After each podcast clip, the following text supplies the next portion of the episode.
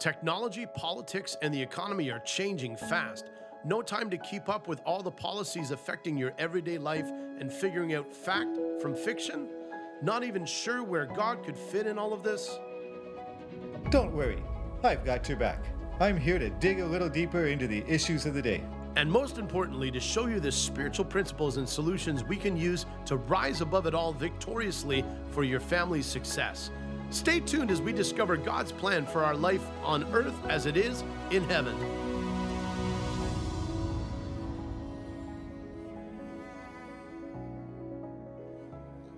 Welcome to the next broadcast of On Earth as It Is in Heaven, where we look at physical realm and spiritual realm and see how we can tie those together as we transform ourselves by the renewing of our mind.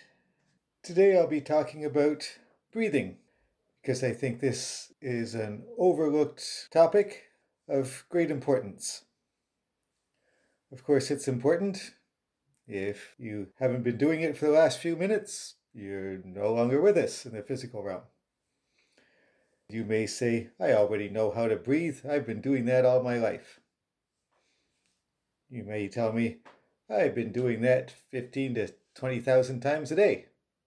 You might not use numbers, but it would be accurate. We think we know how to breathe, and we may well know how, but do we actually breathe the way we know how? Or out of force of habit, or laziness, or not being intentional, do we just find ourselves in a pattern that our body just gets comfortable with, whether it's good for our body or not?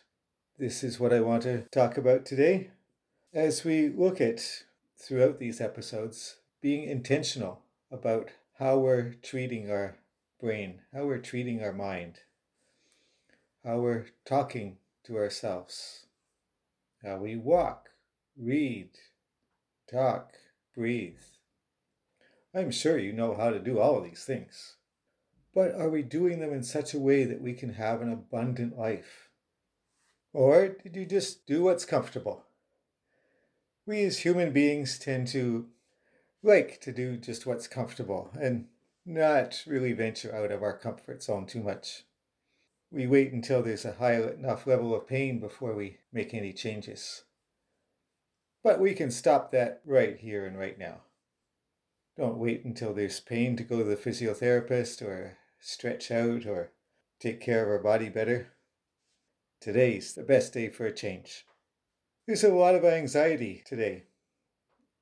There's a lot of people walking around feeling defeated. There's a lot of people with their nose in their phone texting, slumping into a chair. So, what does that have to do with breathing? Well, more than you might think. Like me, you may have had a grandma who told you when you were young, stand up straight, stop slouching. If you didn't, well, I'm sorry. And if you did, maybe you didn't appreciate her as much as we could have, or paid attention to her, recognizing her for the gift that she was to us. So, did we pay attention to our grandma's wise advice? Maybe. Probably not. We were probably too sophisticated for our old fashioned ways. Or maybe rebellious. And regardless of how well she explained it to you, I think she had something there. And I'm sure she didn't get into all the sciencey stuff of your diaphragm and compressing your internal organs of your abdomen or talking about your nerve bundles going from your solar plexus or anything like that. So, what did she know? She was old fashioned, right?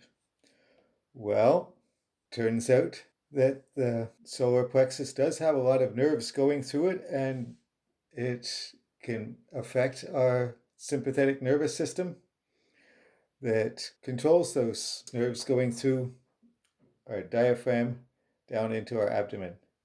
And this can affect how our brain functions as it gets feedback from what's going on internally in our body that we are completely unaware of but our brain should be getting signals about what is happening with it. When we behave with an attitude of being defeated, if, if we're shuffling our feet with our head down, looking and behaving as if we're defeated, then we're actually telling our brain that that's what we are defeated. And so our brain starts to reinforce that. If we're breathing shallowly, as if we're uh, anxious, then it's more likely to make ourselves anxious. Our brain is going to get that feedback through those nerves from our internal organs and take the message, take the hint that, okay, there must be something to be feeling defeated about or to feel anxious about. And so that encourages that behavior. On the other hand, wouldn't you rather be telling yourself that you are victorious, that you are standing up proud, like Grandma said to do?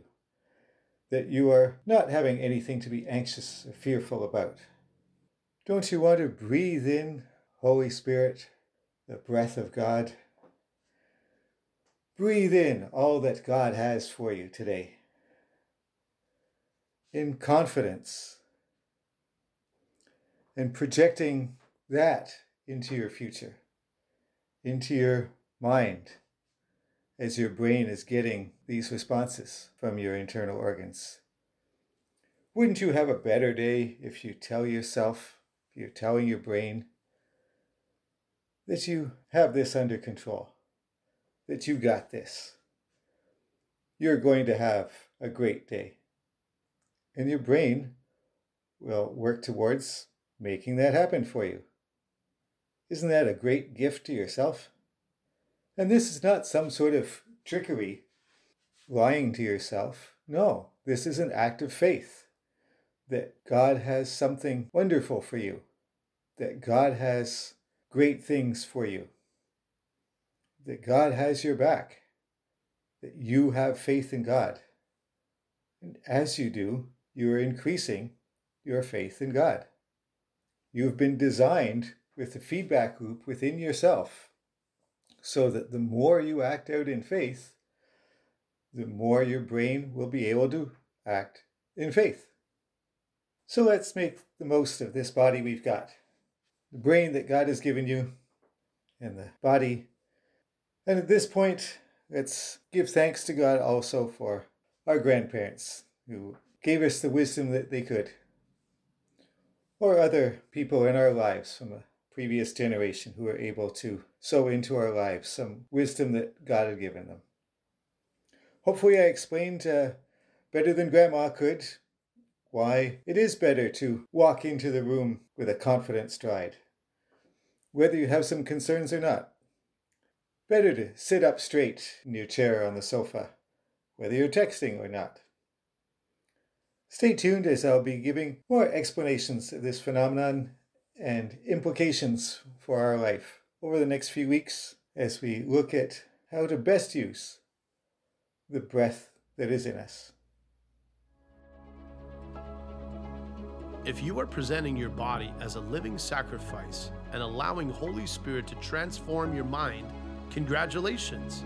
You are integrating your spirit, mind, and body, strengthening yourself to overcome evil with good. Please leave a rating for the show and hit subscribe to be notified of new fascinating topics I'll be discussing next on earth as it is in heaven. Until next time, may God bless you and make you a blessing to those around you.